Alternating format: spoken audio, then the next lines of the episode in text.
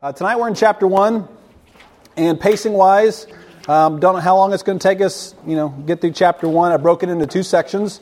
Um, as Sister Peggy said, this is the red letter edition. It's all in color, uh, but there's a reason for that. So we'll take a look at that um, as we go through it tonight. But um, just as a reminder from last week, so we're just going to kind of jump right in here.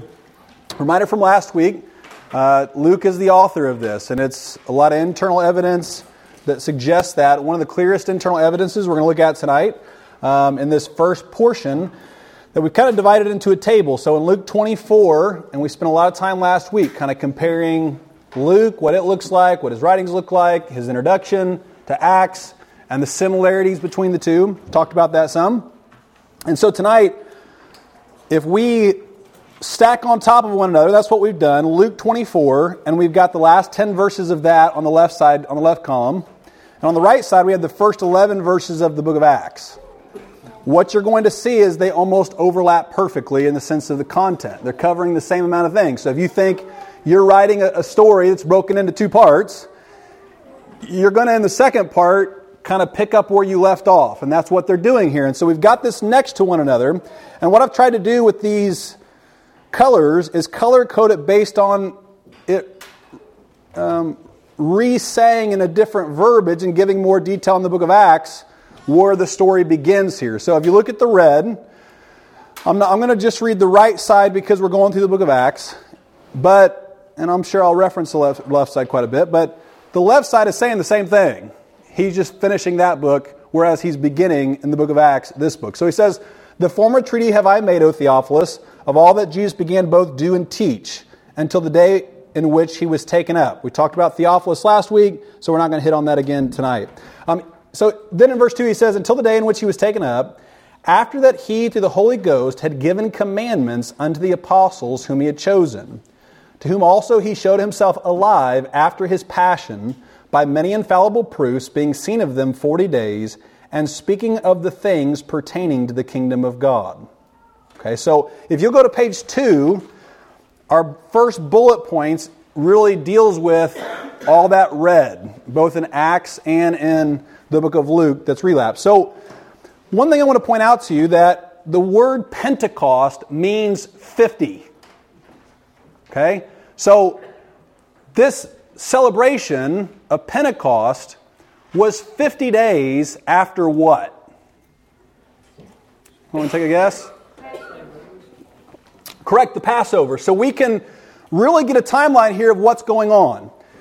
The Passover occurs, and Jesus dies on the Passover, right? That's part of the symbolism of the Passover. That's part of the beauty of providence, is that thousands of years earlier, whenever the Passover was instituted there in Egypt, if you remember the 10 plagues, the 10th plague is the Passover, where they're passing out of Egypt the firstborn son, the lamb they sacrificed, they put the blood on the doorpost, all of that. They were supposed to celebrate that when it was instituted. They said, do this every year. So your kids will ask the question, what does this all symbolize? And they were supposed to tell them about what happened in Egypt and their deliverance. That was going to happen for 1500 years until the truer Passover. Right? Because that lamb being, deli- being uh, the means by which they were delivered out of Egyptian bondage was a symbol of sinners being delivered from sin. Right? And Christ is our Passover. So, the Passover, more specifically at that time, the actual Passover is the lamb. It's not the feast, it's the lamb itself. So, Jesus is our Passover. And so, that takes place. And then we know Jesus was in laid in the tomb he, he, for three days. He rose again. And then we have at the end of each of the Gospels different appearances of Jesus. And it makes that reference here that he was displayed himself alive. This is verse 3 after his passion by many infallible proofs. And so we learn about in Luke what occurs right before the text that we put on the left side of the page. If you remember the men on the road to Emmaus. And Jesus begins to talk with them as they begin to walk and they said, Have you not heard what happened in Jerusalem? It was a very well known thing. That's one occurrence where Jesus appeared. And then remember, they wanted him to go along with them further. And then finally, their eyes are open and he disappears. And it tells us in the book of 1 Corinthians, chapter 15, that he appeared to what was it, 400? I didn't look that up. Was it three or 400? Something like that, that he appeared to hundreds of people after his resurrection. And so this is what Luke is referencing. And then he stayed with the apostles and he taught for 40 days. So the Passover, three days, it's resurrection, and then he teaches them for 40 days. So now we're at day 43. Pentecost is on day 50. So we can, and I had never put this together before until this week or last week. So this, we can essentially know when he told them to go to Jerusalem and pray and wait for the descending of the Holy Spirit, it was about a week, roughly. Okay? And so then it tells us here in the end of verse 3 so he taught them, being seen of them 40 days, and speaking of the things pertaining to the kingdom of God. Now, if you go over to the left side of the page of Luke, it tells us some of the things that he taught them, written in the law of Moses and the prophets and in the Psalms. Then opened he their understanding that they might understand the scriptures. Now, remember at this time, the scriptures was not the New Testament, it's only the Old Testament. And so I bring this up because as we go through the book of Acts, there's an important consideration that we want to make. Just a week prior to this, Jesus is telling them, I'm going to go into Jerusalem. I'm going to be persecuted by the chief priests. I'm going to be put to death and crucified. And they don't get it. He dies, and they don't get his resurrection. They're downtrodden and they're heartbroken. Nothing, and so he has taught them explicitly throughout his life about what's going to happen. They didn't comprehend it. The prophecies all through the Old Testament, you hear them preached on frequently, have your whole life. There is so much rich prophecy about who the Messiah is going to be, how he's going to uh, live, how, what he's going to look like, the actions that are going to take place. None of that did they comprehend. And then when we get into the book of Acts and we begin to look at Peter's sermon on Acts 2, we look at Peter defending himself in Acts 3 after healing the man, and that's Acts 3 and Acts 4. When we go to Stephen preaching to those that end up killing him. When we go, we can go step through the scriptures, and suddenly, and we'll, we'll bring this up as we go through this, they're pulling out what I would say are these random Old Testament scriptures and then showing how Christ fulfilled that. And they're proving to those people Jesus was the Messiah. So then the question asks, how do you go from not knowing any of that when Jesus is alive, and then suddenly, when you start preaching, that's what you're preaching? It tells us right here. Jesus spent 40 days with them, opening the scriptures and explaining here's what the law points to, here's what the prophets point to. I fulfilled all of that. And so that to me helps to inform us where they came so advanced so quickly is right here as this reveals it to us in uh, the red letters there on Acts, and that it references also in Luke. Um, and so let's see here. Now, now I want to go back for those of you that were with us in the Gospel of John study, John 16, verse 12. And so this is in the first bullet point on the second page, right after the, the sub bullet points where it says, To whom also he showed. That next portion right there it says, Jesus told his disciples. Remember this statement because we spent a lot of time talking about this, or some time talking about it. I have yet many things to say unto you, but you cannot bear them now. That's what he told them. This is like a week ago. And now he's with them, and there's been so much that have occurred, now they can understand it. Now, to me, that's a, that's an, a point of application to us. There are some questions that we want to know the answers to that at this very moment in our life we cannot handle and comprehend the answer to it. And so things in our life must occur, and we don't even know what they are. Revelation to our heart and eyes must first come. Maybe we're not mature enough to handle the answers. Maybe if God explained it to us, we would not have the capacity to even understand it. But to me, this is a, a combining these two things is a point of application for me. Lord, not only do I want to understand what you want me to understand, but I want to understand it when I can handle understanding it.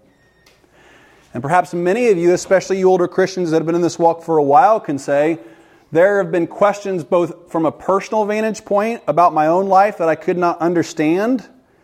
And there's also things about the scriptures that hid themselves from me for decades. And then suddenly I understood them. And now I know that it was God being compassionate to not only reveal it to me, but to reveal it to me when He did reveal it to me.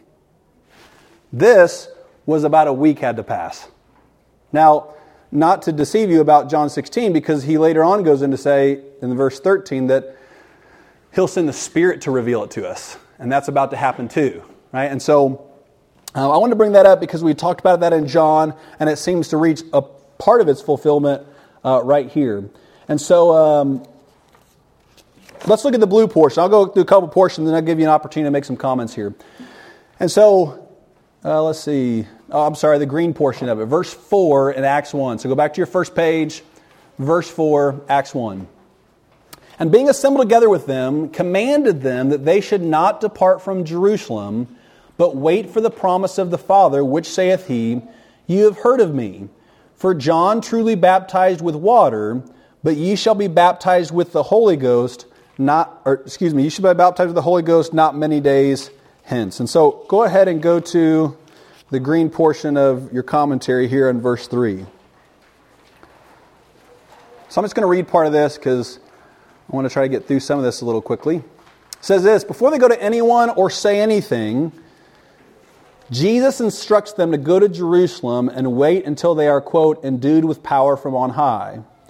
John the Baptist foretold of this occurrence at the beginning of Jesus' ministry when he said, John answered, saying unto them all, I indeed baptize you with water, but one mightier than I cometh, the latchet of whose shoes I am not worthy to unloose. He shall baptize you with the Holy Ghost and with fire.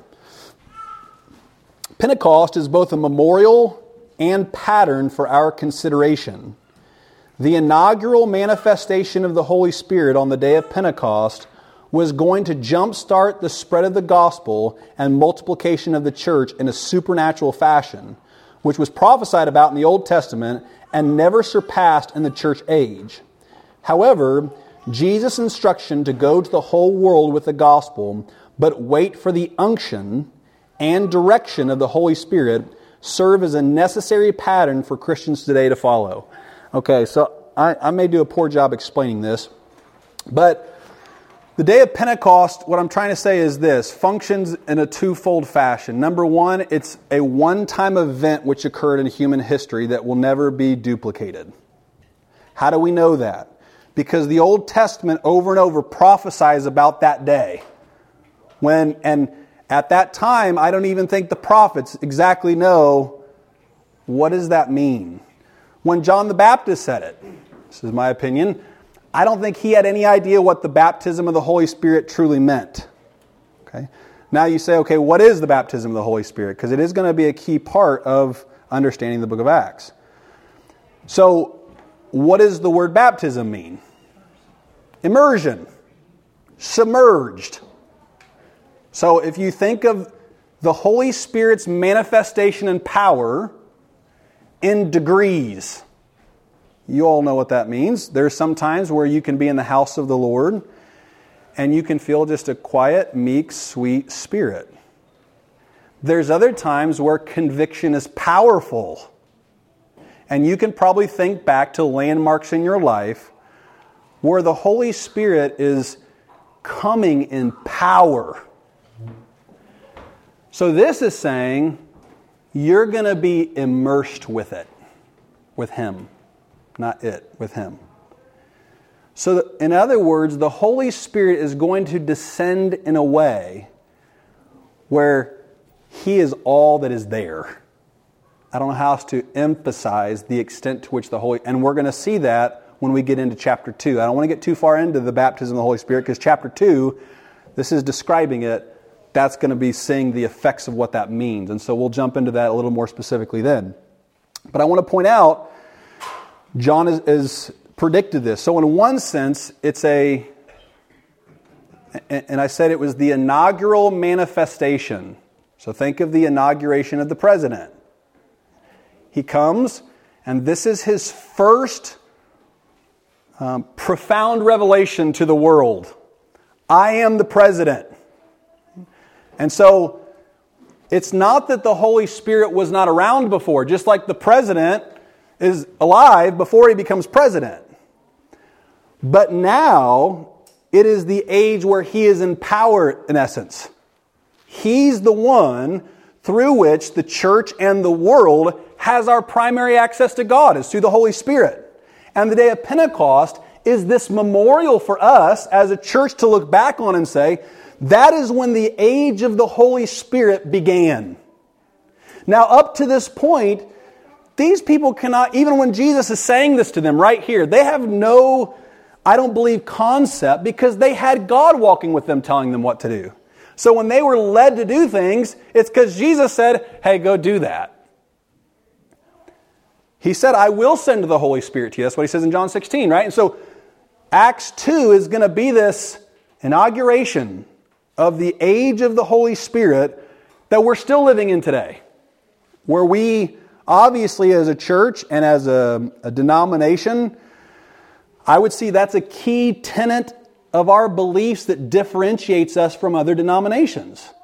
We believe the Holy Spirit is a person that speaks to our heart, but furthermore, steps into our lives and has power to cause and prevent things, to speak things. And so, in one sense, it's a memorial, but then the other sense that we have here, that I've tried to bring forward in this outline at least, is that there's a pattern that is revealed here that would be wise of us to, to follow.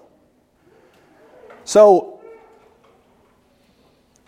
when I go back to my office and I'm studying, and then all of a sudden I have this the Holy Spirit reveals to me what I need to preach on. There are times I want to do it right then and right there. Like the enthusiasm when the Lord has shown me something is so real that I just want to, and sometimes accidentally, I'll get in a personal conversation with somebody and I'm like, sorry, it's got to come out, right? Because there's such an enthusiasm that comes. I've seen young Christians, and perhaps you were one of them, Perhaps you know people who are like this that when they get saved, it's like they just can't help themselves. And they just start going and telling everybody. I've told this story before. My sister had a boyfriend who came to church, got saved, and he was the quarterback of the football team. Big group of guys. He, he was a jock. And the next day he goes to school, and him and his buddies were not the highest moral caliber all the time. The next day he comes in and genuinely says, you guys are all going to hell. Right? Whoa. Now, again, that had to be tempered, but I think we can all understand to a degree something had happened to him. And that revelation was so life changing that there was this urge of his own accord, of his own zeal, to go do God's work. And so here Jesus taught them for 40 days and he says, Go to the world. But wait before you go. Wait for what? For the Holy Spirit. And so, in one sense, Pentecost is this isolated event that will never occur again. But in another sense, we see this pattern by which we also should follow. When you have people in your lives, and I have people in my lives, and we have people in the church, and we're sitting in there, and the gospel is being preached, and you think by your own human eyes, look, this person looks convicted. Don't go to them because you think that. But if the Holy Spirit compels you, you better. If you have people in your life, what we need to pray is less for the right words and more for the unction of the Holy Spirit. Because it's not by words which people are going to be brought to Christ, it's by the power of, of the Holy Spirit. And very few words under the power and influence of the Holy Spirit will be much more effective than 10,000 words that are true and right, but lack his power. Because to dwell on this point for just a minute, there is a, he has a power. And what does exactly that mean? That means, I think of it, there's a, there's a Greek word that is the root of the word that we use for dynamite. Okay? My words can lack any power. So that think of it as, as I'm giving them to you, they're not going to explode. They're not, they're not going to have an effect inside of you. But if the words that God gives to me are then, um, how do I want to say this, infused with the Holy Spirit's power, when they receive those words, there's going to be an explosion. There's going to be a power, is what I'm trying to say, not necessarily just an explosion. I know there's multiple ways you could express that. So, to me, also, here in this green portion, my point is that we have a pattern as well as an actual historical event that will never be duplicated. Somebody have a question or a comment about the red or the green that we have on the, on the portion in Acts? Anybody?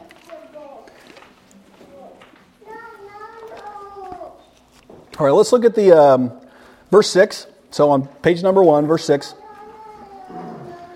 says this When they therefore were come together, I asked of him, saying, Lord, wilt thou at this time restore again the kingdom of Israel? And he said unto them, It is not for you to know the times or the seasons which the Father has put in his own power. But you shall receive power after that the Holy Ghost is come upon you. So you'll notice there, there's no necessary equivalent to that in Luke. That other black portion in Luke is not meant to um, connect to that. And so we have a very interesting thing. And here's the part that I'd like to, to get in about verse 6. Their minds are still thinking naturally and dwelling upon that which consumed natural Israel. When is our kingdom coming back? And what they're referring to is like a, an actual kingdom, a national kingdom. And Jesus' words are pretty insightful. It's none of your business, is his answer. It's none of your business. Go preach the gospel. Now, to go back to a point we made a moment ago, there are some things that we want to know the answer to, and they can be things about why God allowed things to happen in our lives. They can be things about Scripture that God has hidden from us. And there may be a point, as we said earlier, where God's saying, you know what, I'm going to show you someday, you're just not ready for it. And then there are things like this it's none of your business why I do what I do. Yes, it may be about your life, it may be about the things that affected your life, but you knowing is not necessary. And actually, you knowing can be a hurdle to faith. Because there is a sense to which we we think we control what we know.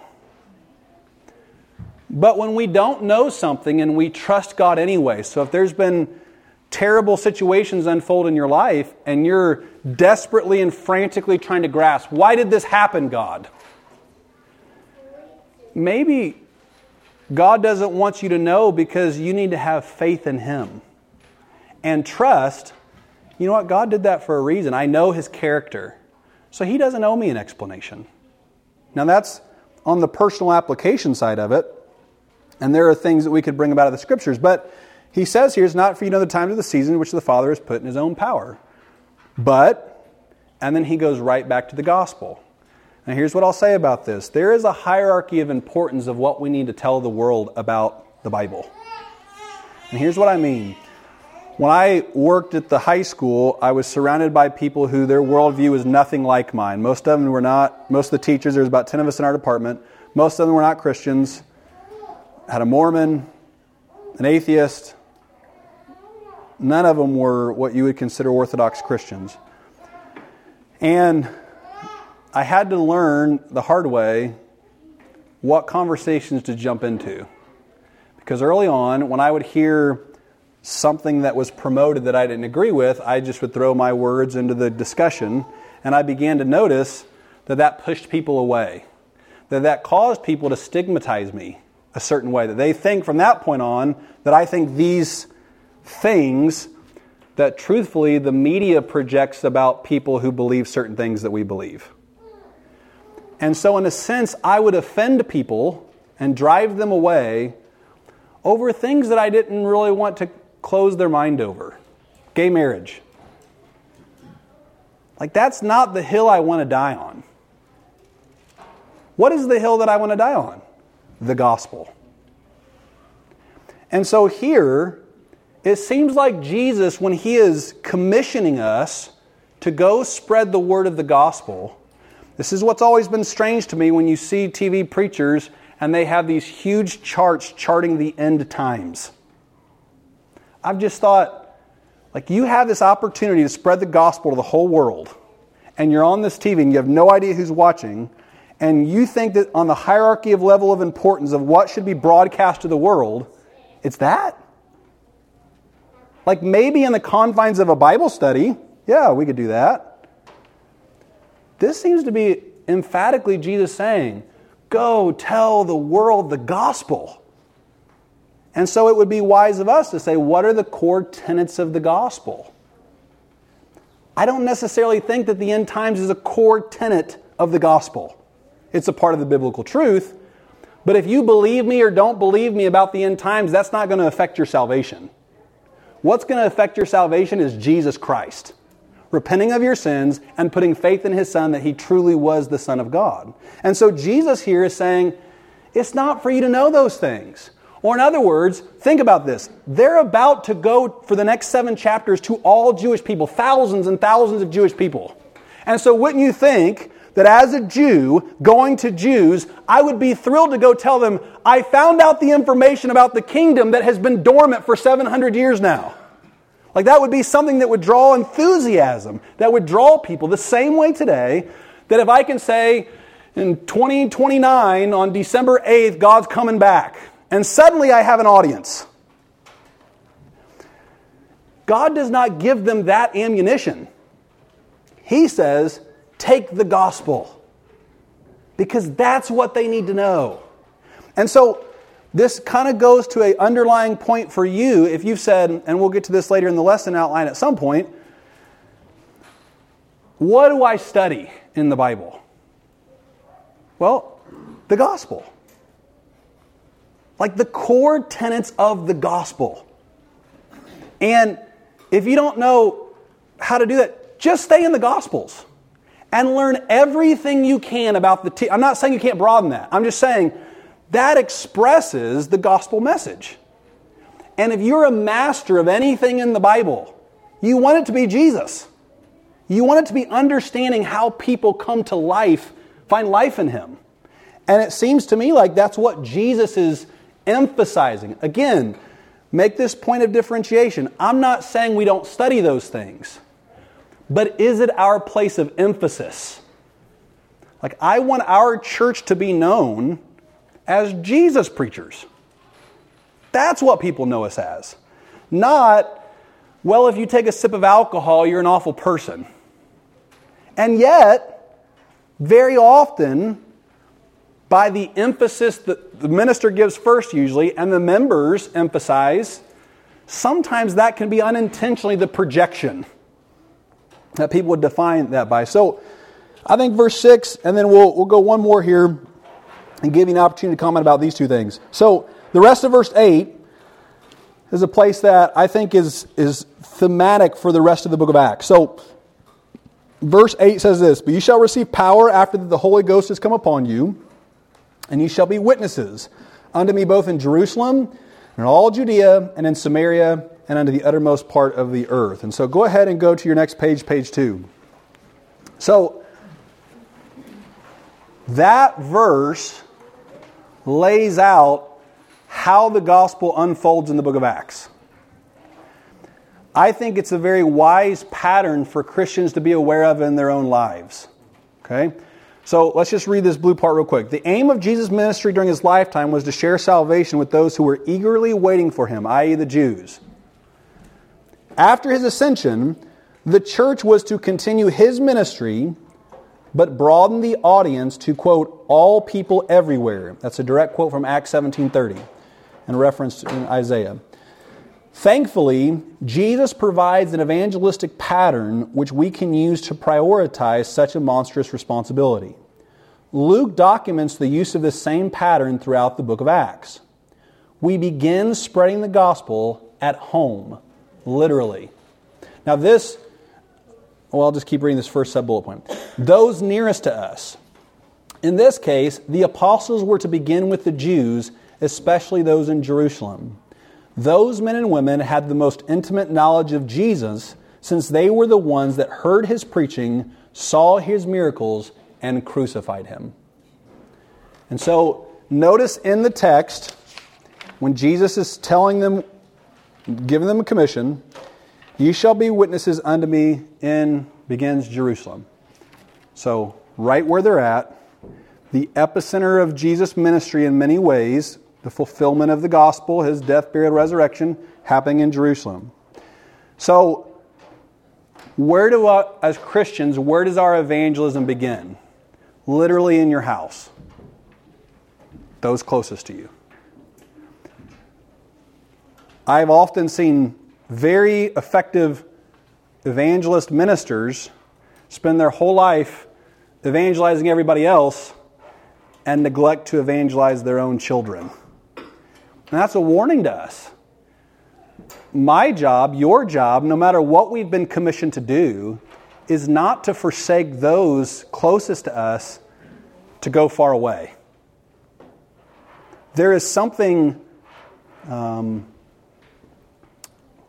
radically adventurous about the idea of going on a mission trip and, and sensationalized. And, and sometimes I think people wrongly and unintentionally play into that urge. Let's go on the mission field, let's go do this. But as we're going to see through the book of Acts, in one sense, there is an excitement, and in another sense, it's a grind like you wouldn't believe. My son's namesake, I refer to him often, Adoniram Judson, seven years before his first convert. So, I mean, imagine you're in this heathen land and you're struggling to learn the language, and year after year after year after year, and there's no fruit of your labor.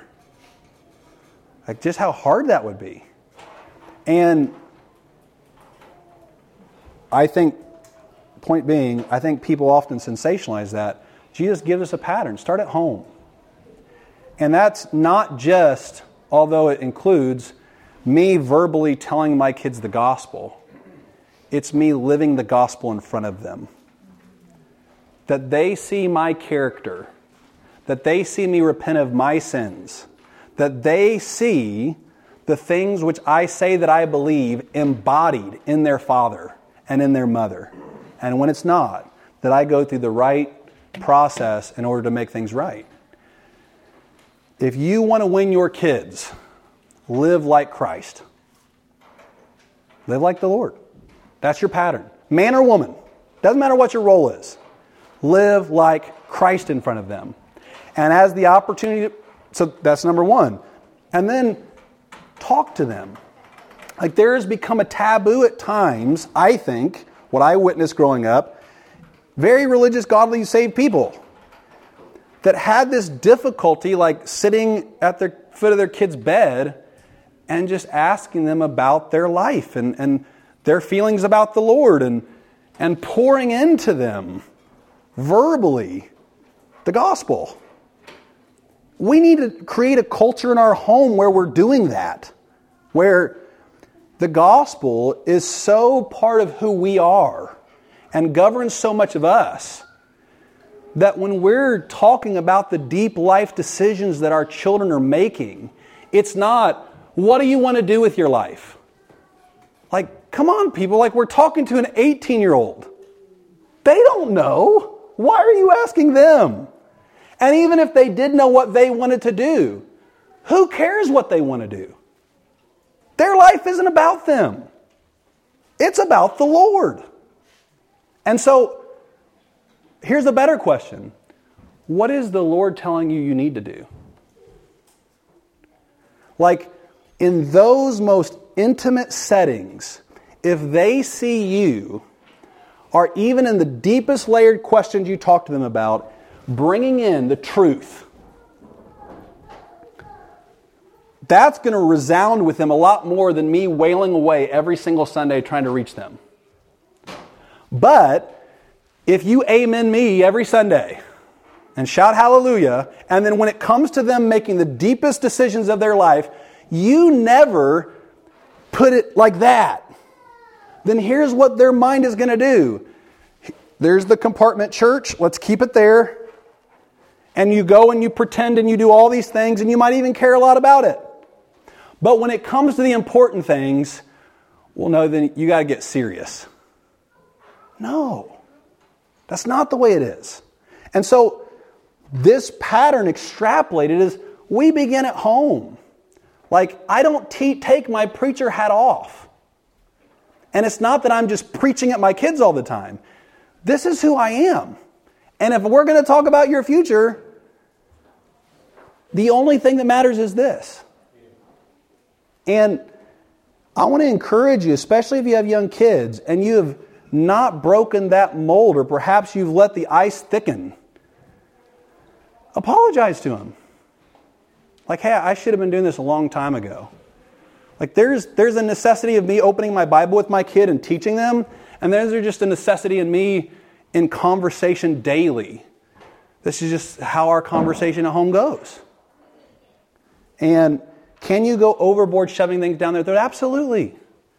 I'm not saying, listen, I played video games with my kids at 5:30 this, this evening, okay? Like there's a taking being a parent having fun.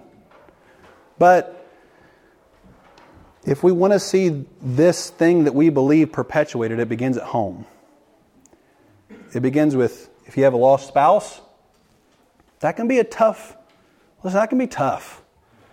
Right, like I have, I, there's an old lady that comes to mind I used to pastor, and her husband was, he resisted it. She got saved later in life.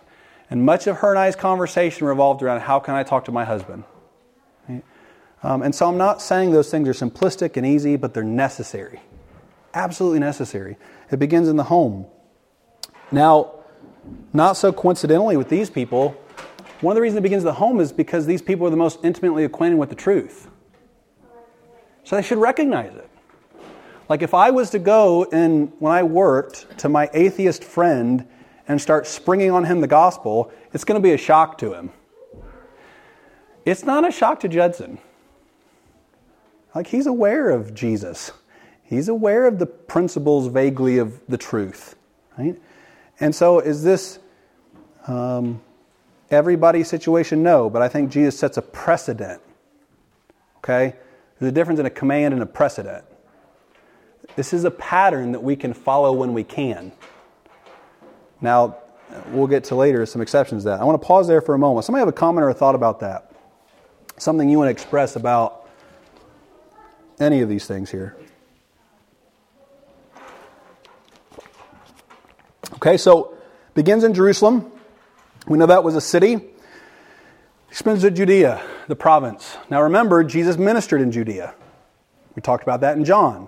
So, likely the people in Judea, many of them did not know yet about his crucifixion and death, resurrection, alleged resurrection to them. But they knew of him. Because remember, he goes to town to town and everybody goes to him. And he leaves some cities and everybody's healed. And so, this is the next layer of people that are familiar with Jesus. And then, if you'll turn your page to page three, he goes to the Samaritans. So let's just read this thing about the Samaritans real quick. The apostles were then to do something which at one time would have been considered unimaginable to Jewish people, extend their ministry to the Samaritans. These, quote, unclean people were ethnically mixed between Jews and Gentiles and had only a partial understanding of the Old Testament conception of the Messiah. So we make a reference there, John 4 25. Who's speaking in John 4 25? You might remember? What's that? The woman at the well, right? Remember, she's saying, you know, we've heard when the Messiah comes that he'll XYZ. Okay? So we know by her account, she's a Samaritan, and she talked about the Messiah, and she said, He'll tell us all things. And remember verse 26, Jesus says, The one who is speaking to you is He. Right? So in John 4 25 alone, if we didn't have any of the history, we know that the Samaritans are familiar to some degree with the concepts found in Judaism. We just don't know how extensive. Their religion, speaking of the Samaritans, was a blasphemous blend of Old Testament teaching, so some of it's rooted in the Bible, some of it's in Jewish tradition, so it's not Bible, but it's just things that the Jews adopted along the way that honestly became impediments to the truth. And then, thirdly, finally, uh, it became and pagan rituals. They were a contaminated people who were separated from Jews throughout the Old Testament. We give you a couple examples where Samaritans appear, and there's a distinction. If you remember in Nehemiah, they want to come help build the wall. And Nehemiah says, No, you have no part in this. And then for four chapters, they're trying to sabotage the building of the wall. Okay, so that's the history of Jews and Samaritans. And so this statement right here would if we're looking at the statement, the command Jesus gives to go to Jerusalem, Judea, and the Samaritans, they'd have said, Jerusalem, all right, let's go. Judea, all right, let's go. Samaria, whoa, whoa, whoa, whoa. And they probably would have stopped their ears at Samaria. Oh, we go to Samaria? Because remember, even when the apostles, when Jesus was ministering to the woman at the well, they came to him and said, What are you doing? Why are you talking to her? Right? So now he's saying, Go to them. You're not so you're not permitted to go to them, you're commanded to go to them. And then finally, the next group is obviously the Gentiles. Finally, the church has been sent to the uttermost parts of the earth to tell all people everywhere about Jesus. One would assume that the Gentile people would be the most difficult to reach because they knew the least about the Jewish conception of God. The oracles of God, that's a reference from Romans 2, had not been given to them, nor had many of the prophets been sent to them. Nonetheless, many of the Gentile people received the gospel, whereas those who should have recognized Jesus as the Messiah, the Jews, largely rejected him. So here's a question. I, figured up to this point you wouldn't be talking, so I'm going to ask a question. Why do you think that people furthest from understanding the truth are often the quickest to receive the gospel? So, no doubt, if you've been in church at any time, and maybe you're one of these, no affiliation with God for a good part of your life, you heard the gospel. And as we've seen throughout my whole life, sometimes kids brought up in church, I being one of them, sought the Lord and sought the Lord and sought the Lord, and there was some stumbling, but I don't know what it was. The words did not resonate with me as much. And then I can remember my sister had a lot of boyfriends. My sister's boyfriend's coming in, right? And hearing the gospel, and it's like three weeks in, and they're saved. And the fruit was there that they were saved. And so, my question to you is why do you think that is? Why do you think often people the furthest from understanding the truth are often the quickest to receive it? Information overload. Explain what you mean. So many concepts of knowing the Old Testament, the New Testament, it's just overwhelming, I think.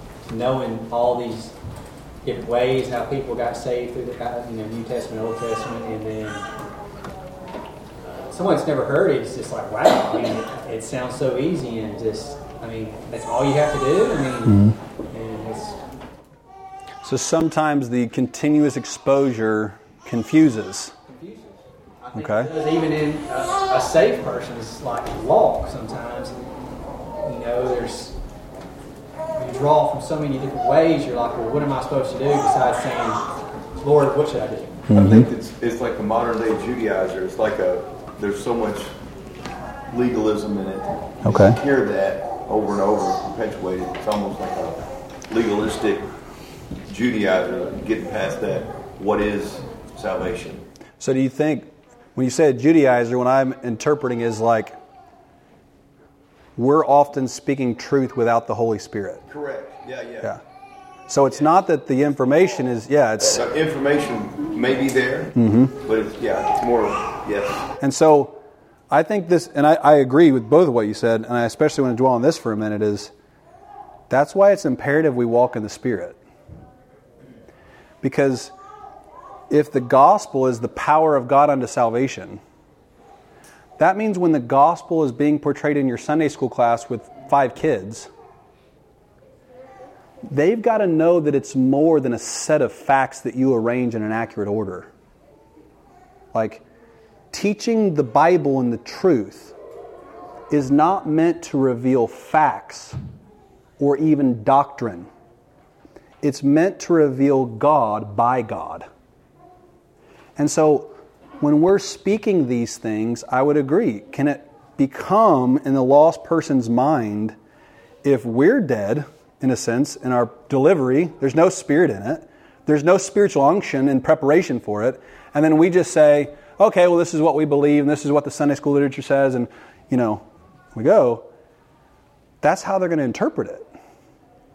But if it's delivered as the power of God unto salvation, and the Holy Spirit is infusing it. Now, I wish I could say every time that I preach that I have the infusion of the Holy Spirit in an overwhelming way. I don't. I lament that greatly. And you won't either. But that's our aim is Lord. Because otherwise, I agree. It just becomes, and I've heard preachers my whole life where I'm like, dude, do you have any spirit at all in you?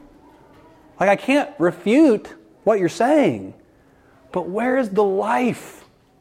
Where is the gripping in you, let alone me in the audience?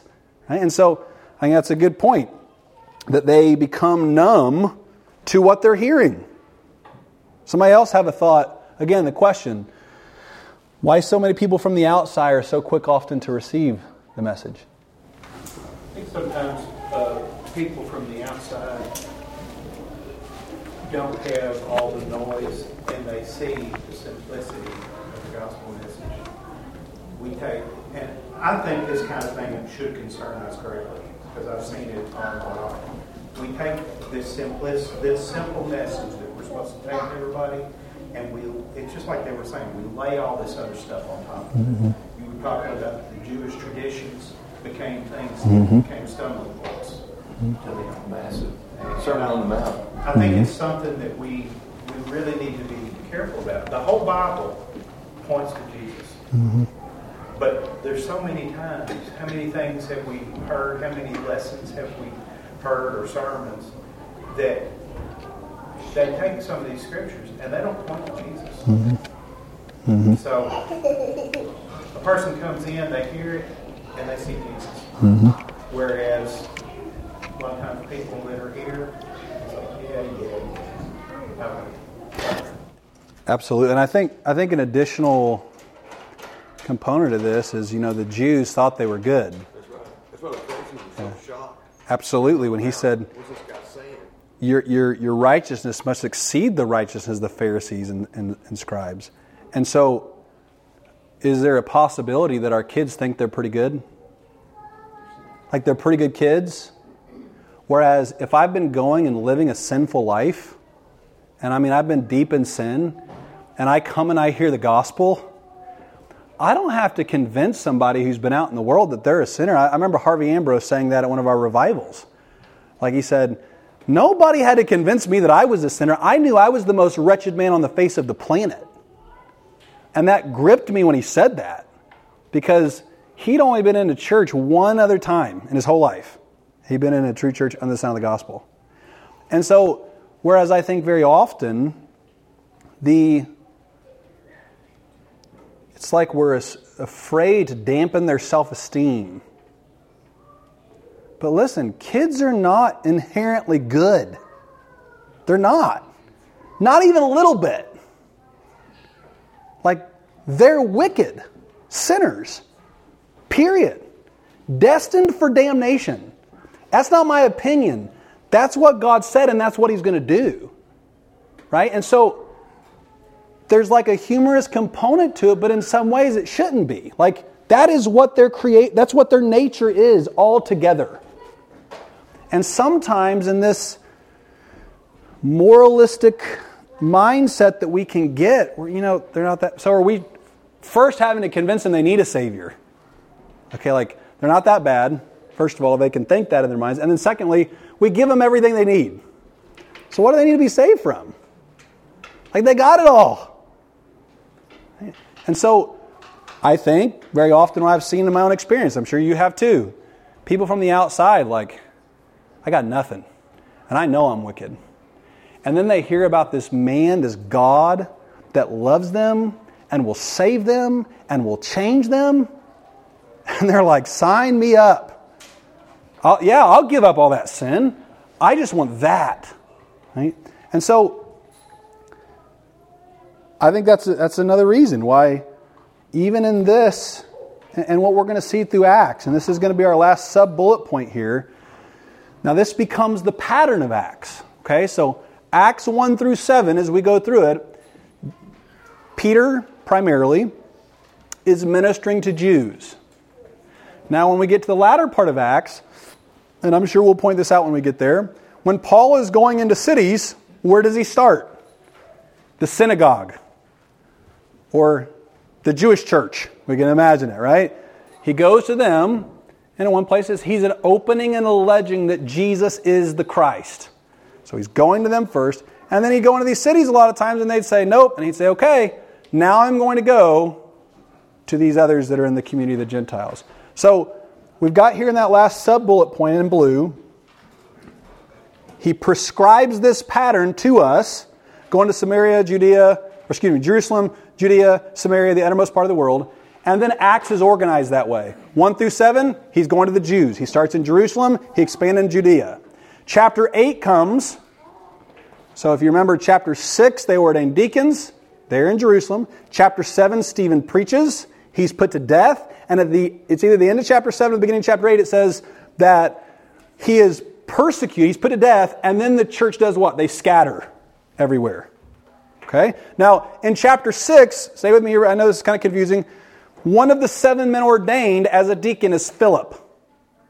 Philip reappears in chapter 8. Okay. He goes to the Samaritans. Philip the evangelist, he's called and they see this great revival in chapter 8 amongst the Samaritans. So, starts with the Jews 1 through 7, chapter 8 he goes to the Samaritans. Even by the end of that chapter, we just get a little bitty taste of going to the Gentiles. Who else did Philip go to at the end of 8? The Ethiopian eunuch, right? Who's gone to Jerusalem, and I'm kind of stealing some of the joy later. I'm not going to do that. I'm going to wait, okay? So, and then we fast forward to 10, and we're to the Gentiles. And who is it that goes to whom? What's that? Who goes to the Gentiles? Who's the first person? What's that? Peter to Cornelius, right? So we got the man on the household, he's praying, that whole situation we'll talk about. So, my point of bringing all that up is he prescribes it to us, and then he fills out that pattern through the book of Acts. Right? And then, once the ministry of Peter finishes in chapter 12, Paul picks up in 13, and essentially it's Gentiles the rest of the way. Right? And so, I think if we go back to the very first page, and I know I've been jumping around a lot tonight, that blue portion, this is a twofold thing. Number one, it's a pattern for us. And number two, it's a summary of the way the book of Acts is organized in its evangelistic efforts. Okay? Um, and then let's finish the orange and we'll call it a night. We're, we're going to go just a few minutes over tonight. Uh, but I want to get the orange part in here, this, this first bracket. Uh, so, verse 9 in Acts 1, it says this And when he had spoken these things, while they beheld, he was taken up, and a cloud received him out of their sight. And while they looked steadfastly toward heaven as he went up, behold, two men stood by them in white apparel, which also said, You men of Galilee, why stand ye gazing up into heaven? This same Jesus, which is taken up from you into heaven, shall so come in like manner as you have seen him go. And so, if you'll go to page, the bottom of page three, where we got the commentary associated with that, um, here's just a few thoughts about it. It says this Following the last instruction Jesus gives to the, his apostles, he begins to ascend into the sky and disappears from their sight. Now, oh, I got to pause for a moment because, like, that's such a casual thing that we read, but think of how miraculous that would have been. Like, Jesus has a perfected body, a resurrected body. So, me and you have never seen anything like that before. He's teaching them for 40 days, and his appearance is altogether different than it had even been in his lifetime when he, when he lived. And he's teaching them, and he goes to the Mount of Olivet, it says in Luke. That, if we would have read that other portion, we'd have seen that happen on the Mount of Olivet. So this is the same place where uh, Matthew 24 and 25, when he's teaching them about the end times. That's the same location that Jesus is into. Um, Gethsemane is in Olivet. This is about three quarters of a mile from Jerusalem. Okay. How do we know that? Because it was a Sabbath day journey. A Sabbath day's journey is this is how far you can walk without breaking the law of working. About 2,000 kilometers. Speak American, right? Not kilometers, right? So, um, so we have about three quarters of a mile ish that he is distance. Jerusalem is in sight. And so he's there, he's teaching them. Now, I'm not going to get off on the tangent about things that Jesus does on the mountain all the time. These mountains in Jerusalem, I think, have some symbolism associated with them too. Okay? He's teaching them, he's done, and then all of a sudden, his feet just start to come off the ground. Like, I don't know, it's just cool for me to think about. And then he just keeps ascending, and he keeps ascending, and he's just this little speck. And then he's just gone. And so, what do they do?